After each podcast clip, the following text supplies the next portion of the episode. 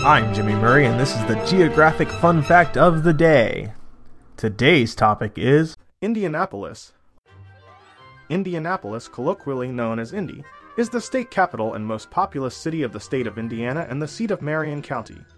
Indianapolis anchors one of the largest economic regions based primarily on the sectors of finance and insurance, manufacturing, professional and business services, education and healthcare, government, and wholesale trade.